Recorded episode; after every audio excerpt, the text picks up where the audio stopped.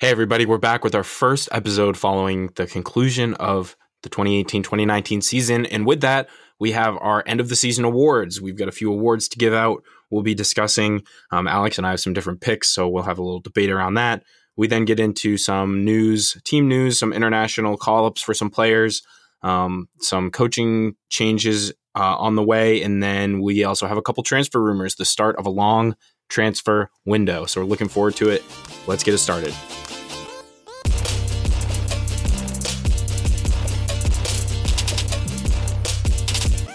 This is Alex. And this is James. And you're listening to the American Toffee Podcast.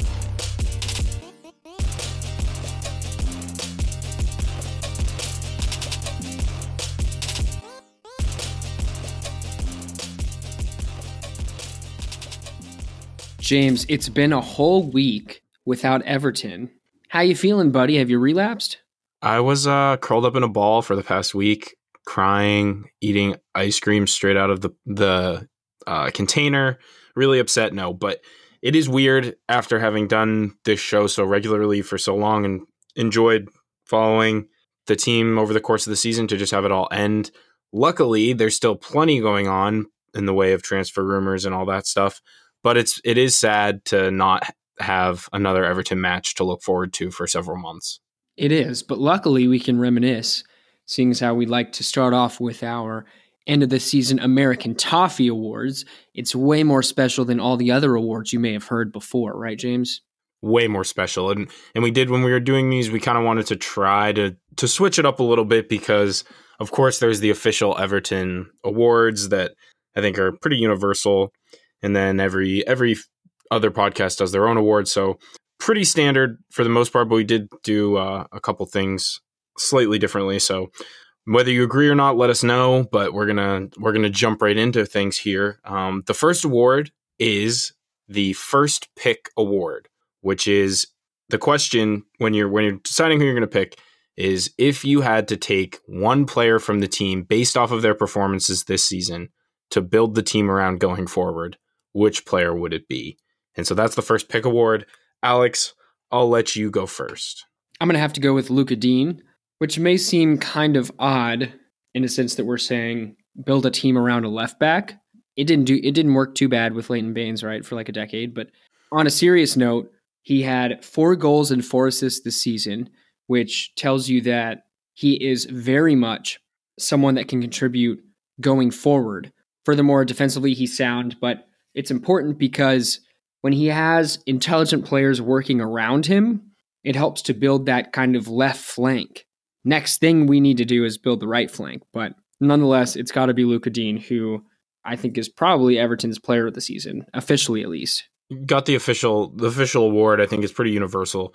Digne, unbelievable debut campaign for Everton, and hopefully a mainstay on the left side for for years to come. And it is remarkable that he was, you know, it's been said a lot, but the task of replacing a club legend like Leighton Baines such a long standing servant and one of the best left backs in the Premier League for a long time, to come in and just kind of replace him without any kind of hitches. It was very seamless transition and and just clearly bring us um, to a level that that I think we haven't seen from the left back. You know, no discredit to Leighton Baines, but obviously in the twilight of his career. So amazing work done by by Marcel Brands to get him on 18 million from Barcelona, and just a, a sign of of positive things to come. And then so going to my pick for the first pick award, and this one might be slightly controversial. I'm going with Gylfi Sigurdsson. I know he didn't have the most consistent year.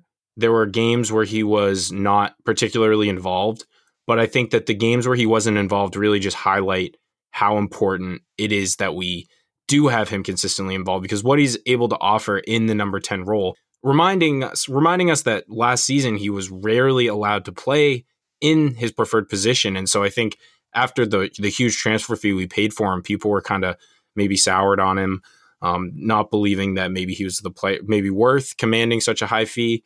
But i think this year he really showed why we paid so much for him. Playing in the number 10 really able to be the the seamless link up between the midfield and the attack and able to create chances, and his ability from long shots is constantly a threat that the, the defenders have to respect. So if I was going to try to build the team, although, you know, his age is also another factor, I still think he is probably one of the most important players in our team and a player that you can definitely build an entire team around. See, it shouldn't be controversial, and I'm glad you picked Gylfi Sigurdsson because, I mean, for some reason, I've had to defend him all season, all over the internet, James. You know, get real confident behind my keyboard, but uh, nonetheless, joint top scorer with 13 goals. Uh, mind you, that is his best return ever in a Premier League season, and he's been here a while. It's not a small a small sample size. His assists can kind of be, you know, a little a little underwhelming, but that's because we didn't really have a whole lot of natural finishers in front of him. Furthermore, he's just he's he's a pretty good leader on the pitch. He's got fantastic stamina. I mean, he runs himself into the ground every match, and I think that you know himself, along with Richarlison and Lucas Digne, are, are proving to be exactly what we need to continue to push to the next level. Yeah, and that's actually a good point that you highlight his defensive contributions because with the the new style that Marco Silva was implementing this year, that high press is so important. And what Gylfi Sigurdsson does is he plays as like that second forward player when in defense.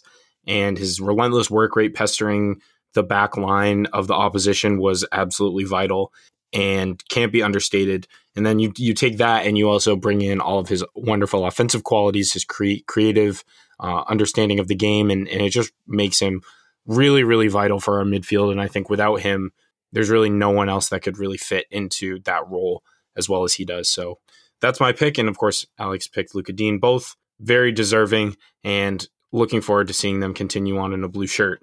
The next award, in this one, we are united in choosing our, our awardee, is the comeback player of the year. And I think most the most of you listening right now will probably have a pretty good idea of who we're going to choose, but I'll throw it over to Alex for the big reveal. Big Keno, Michael Keane. That's all I have to say, James. That's it. That's it. Yeah. I mean, it, he has been so instrumental in what amounted to a very formidable Everton back line at the end of the season. A player who, when we signed from Burnley, really people were wondering maybe he was out of his depth last year. There were games when he looked very inept, incapable of doing a lot of the very basic tasks of a center back. And there were those saying that we need to replace him and he doesn't have a long term future here. Bring in Marco Silva, a new regime, a new style of play.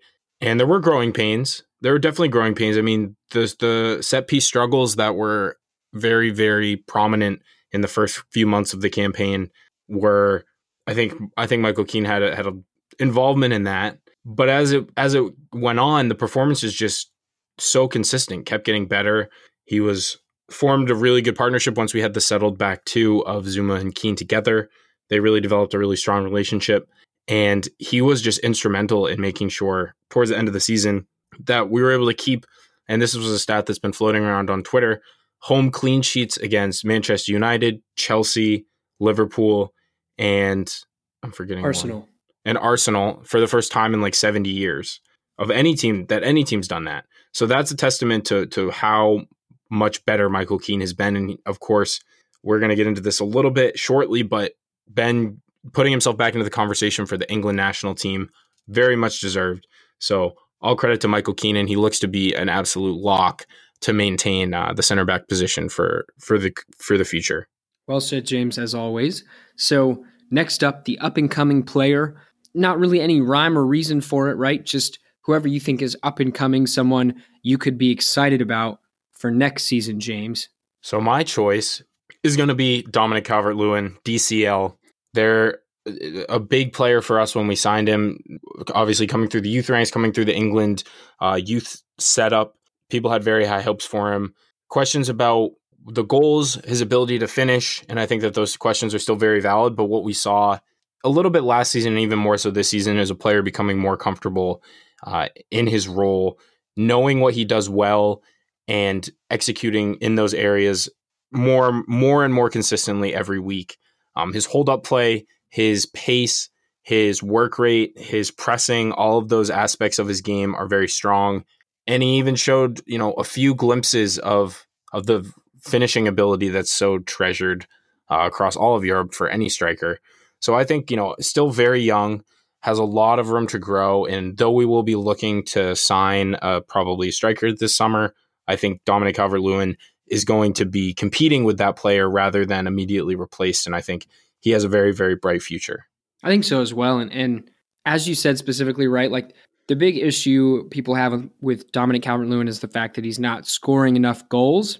But, you know, the way that he has progressed from even last season to this season shows that he works really, really hard. He wants to continue to improve. And I think the goals will come for him in somewhat of a moderate amount, you know, in the future. I think he can definitely work himself up to become a 15 goal per season striker. And who knows, maybe that'll be the next season. For myself, I'm going to have to go with Morgan Feeney, 20 year old center back for the Everton U23s. He's captained them in the last two years.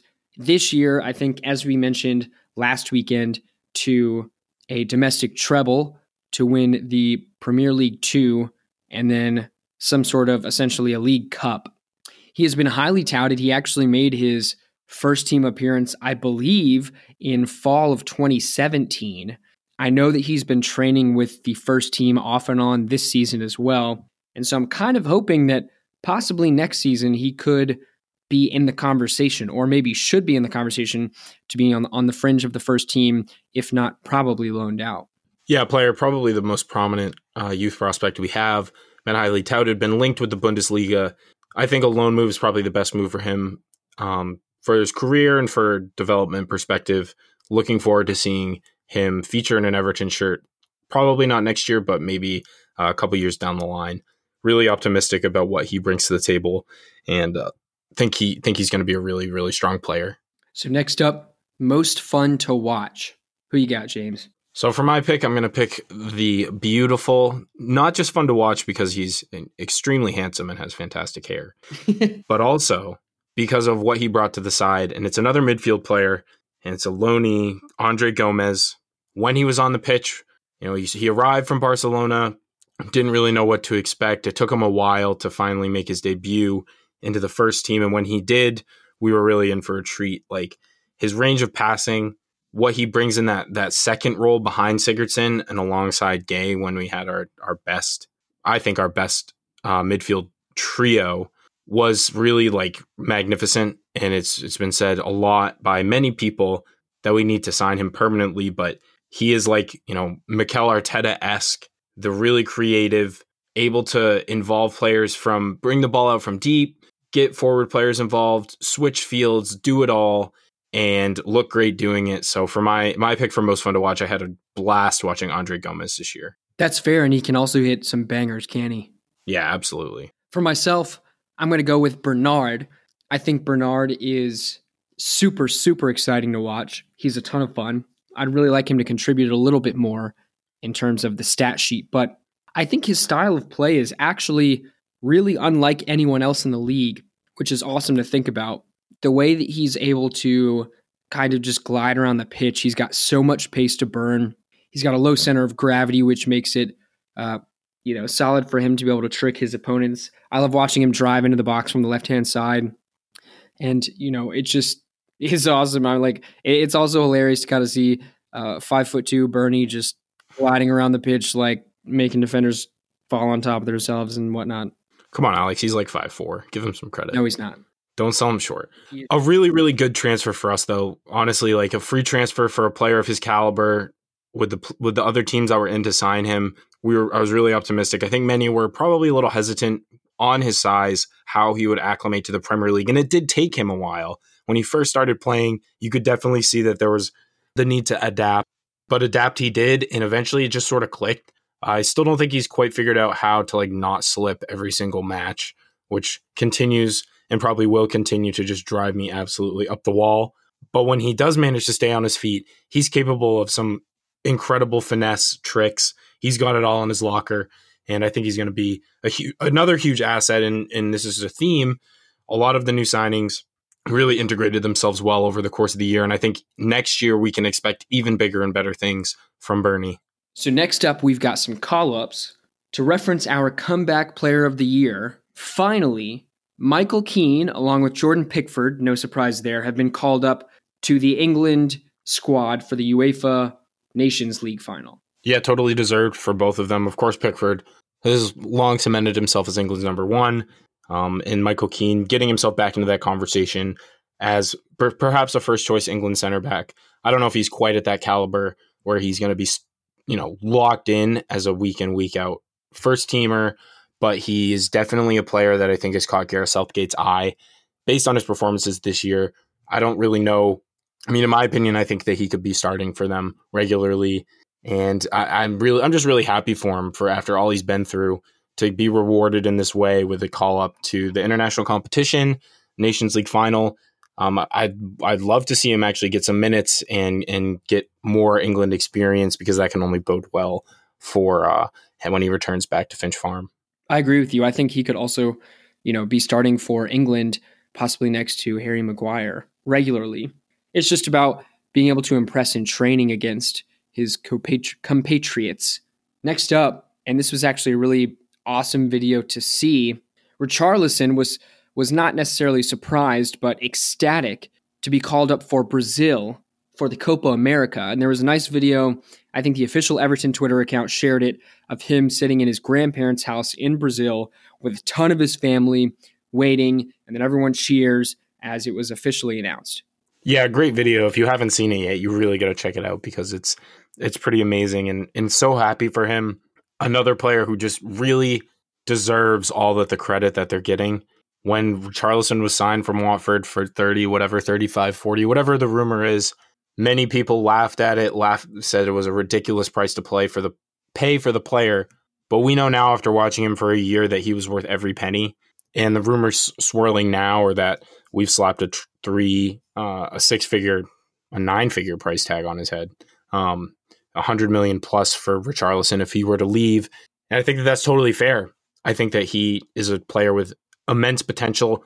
You look at where he stands as far as like a U20 from a U21 perspective um, getting these senior call ups is absolutely enormous. For a country like Brazil, of course, I don't need to tell anyone about what a, a juggernaut of the international game that they are.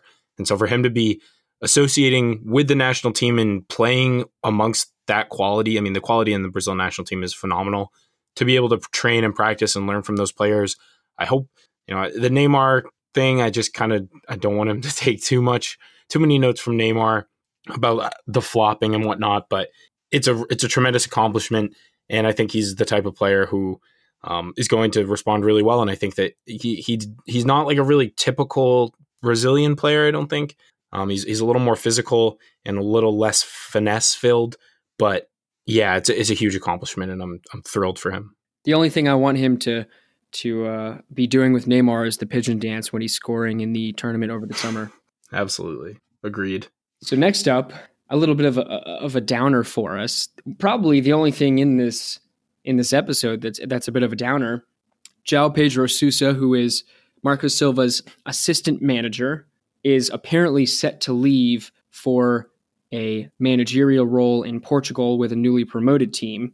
Marco Silva, like most other managers, has had a host, you know, a team of guys that travel with him from club to club, you know, the goalkeeping coach, the fitness coach, uh, the assistant manager, João Pedro Sousa. And it works well because, you know, they move up the learning curve together and, and, and it allows them to, you know, you know who you work well with. And, and it's, it's going to be unfortunate, but I think hopefully the club will fare just fine.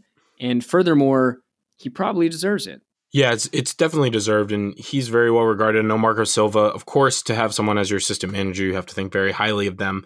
I think that, you know, Marco Silva gets all the spotlight, but the guys that make things click behind the scenes, all the assistant coaches are are just as important as a collective as the head man in charge. And it is going to be a blow to to lose someone who is so close to the manager. But that being said, there's been a lot of names floated out for his replacement already. I think I think we'll we'll obviously hire someone who's very capable and qualified for the role. So I'm not altogether, you know, gutted or anything that he's leaving. It's it's honestly, I mean, if it's a good opportunity for him, you have to respect that. And um, I wish him all the best. All right, James. So let's end this Everton news on a high note prior to moving on to just a couple of the main transfer rumors. So it has been reported in the last couple days that Everton have donated a week's worth of wages to the unpaid staff of Bolton Wanderers. Now, it was all over the news, all over the internet that Bolton uh, is having a lot of financial issues and they weren't paying their players But a lot of people forget in these instances that there are, there's staff involved more that there are more staff than there are players that are not getting paid as well. And so as we are called the People's Club for good reason, this is another fantastic instance as to the culture that the club, you know, has built and continues to uphold.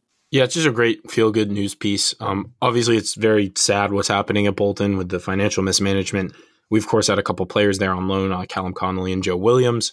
They had a pretty miserable time in season, but it is it's sad, like you said, the players and the on field um, action kind of gets all the credit, and then you or all the attention, and then you forget about the people who wash the uniforms, the people who make the food, the people who you know do all the do, do all of those things that are so so important to making sure that the day to day at the club goes smoothly. And when those people aren't getting paid, it's just it's very very sad. And so it's it, there were a few other clubs alongside Everton who also donated uh, wages, and it's just a really good example of of football, soccer, community coming together and um, just doing doing right for for a group of people who have who've been wronged essentially. All right, folks. James, let's wrap this up with a couple of the main transfer rumors thus far, only a couple days into the transfer window of the summer. Some so it's just like a taste almost because we really haven't gotten the rumors have been flying all over the place. There's agents doing interviews, there's all this stuff going on. And in the midst of that, we know that Marcel Brands and Marco Silva are looking to do quite a bit of business, offloading players as well as bringing players in.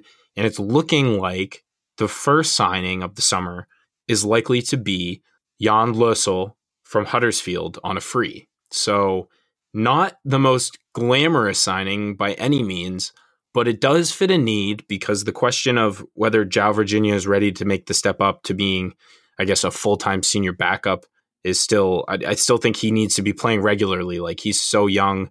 Um, it's not really it's not really a good role for him to be sitting on the bench behind Jordan Pickford, who's going to be a mainstay. So Stekelenburg, I think it's time to move on from him, and I think that this could be a pretty good signing. I'm not familiar with the player, admittedly, but I again just Marcel Brands has my uh, complete trust in every respect, and so I expect him to to come in and compete and just maybe just push Pickford that little bit more in training. Yeah, so I mean, I think he's 30 years old, which is not old for a goalkeeper by any stretch of the imagination, right? Furthermore, he's coming on a free transfer. We always like things that are free. They're usually better than than when you pay for things, right? Uh, not to make him sound like an object, that was awful. Furthermore, you have to imagine that coming from Huddersfield, the wages that he could demand, even just wanting to stay in the Premier League, are not going to be ginormous. So that's always a good thing, right? You, have to understand, as you said, when Marcel Brands is recruiting, you know that it's going to be a smart bit of business. So I think it's a fantastic signing as a backup goalkeeper. And as you mentioned, João Virginia, hopefully he goes out on loan and gets some good first team experience because, you know, just like Morgan Feeney, he was in the Everton U23 starting 11 that did win the league or win the treble. I mean, excuse me, the double, not the treble. Yeah, it's it's vital that we get these younger players as they start to move up from the youth ranks out into getting some senior minutes wherever that may be. And so the hope is that I think João Virginia has a bright future, and, and hopefully that is at Everton if we can continue to develop him in the coming years. But this just seems like a, a smart signing. It fits a need, and we can significantly. Whether he or not he's an upgrade on Stekelenburg is hard to say. We haven't seen Stekelenburg in ages, um, and so, um, but he is in the twilight of his career, and I expect him to be moved on. So makes makes smart smart bit of business. Uh, wet the palate for what's to come for the rest of the rest of the summer. Um, the second rumor that we have is the rumor that Santiago Sosa, who is an Argentinian uh, defensive mid from uh, River Plate, is rumored to be signing for us for around 15 mil. Alex, what are your thoughts? So, never heard of the kid. I tried to look up YouTube highlights because you know those are always uh, top tier in terms of trying to figure out how this player is going to perform. Am I right? Spe- uh, specifically For sure. In the, specifically sure. in the Premier League. Uh, nonetheless, there were no highlight videos, unfortunately, that were even remotely recent. Point is, he's 20 years old. He is part of the Argentina U20 setup. And from what I read on Reddit, another top tier site for any of your uh, football scouting needs. People were saying that he is known or has a reputation for being one of their best players in the U20 setup. He's only made a couple of senior appearances thus far for River Plate. 15 million euros seems like a pretty hefty fee, but you never know. Maybe he is like the next Martin Odegaard. Who knows? Right? Is that a, is that a good one? Yeah. Is that a good? that, great shout, Alex. Great shout. but and this is actually this is like the type of player that you want us to be signing. I think like there, it's not a sexy signing that's going to grab headlines or make big international news, but it is, I think, you know, knowing Marcel Brands has very, very good scouting network in place in South America. I think signing these types of young players who no one's ever heard of is is a good sign because I'm sure that Marcel Brands knows all about him and thinks very highly of him. And you get these players for, and like you said, 15 mil is not cheap for a for a young player with the potential that I assume Marcel Brands sees in him. Obviously, sees the potential for a return on investment, and so I think that it's just it just seems like the type of signing that you expect uh, Marcel Brands to make as he looks to reshape the squad from top to bottom.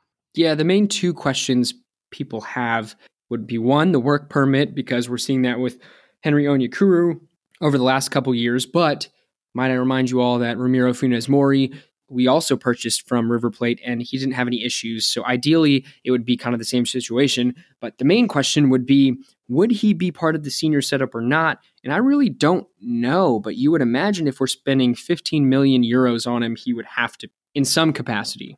Yeah, I think that that's a completely fair judgment. If you're if you are paying 15 mil, um, whether he'd immediately jump right into featuring into the plans, I think maybe like a buffer season. Uh, whether that you sign him and send him out on loan, which I don't really see happening, or he just plays with the youth team for a year and maybe just gets his feet wet and then moves on. Um, but I do I agree with you that like you don't pay 15 million for a player to then just sit play for the U23s and and develop him. But it does. I, I would be very surprised if he jumps in and immediately features into the first team plans. All right, everyone, that's going to do it for us. Our first summer episode in the bag, done and dusted. Uh, we'll be back with for you guys next week uh, with hopefully some more transfer rumors and some maybe interesting developments.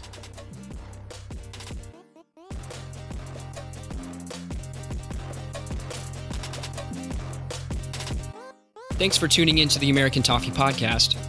Be sure to follow us on Twitter at USA Toffee Pod to stay up to date on the latest episode releases and Everton news. And we'll see you guys next time.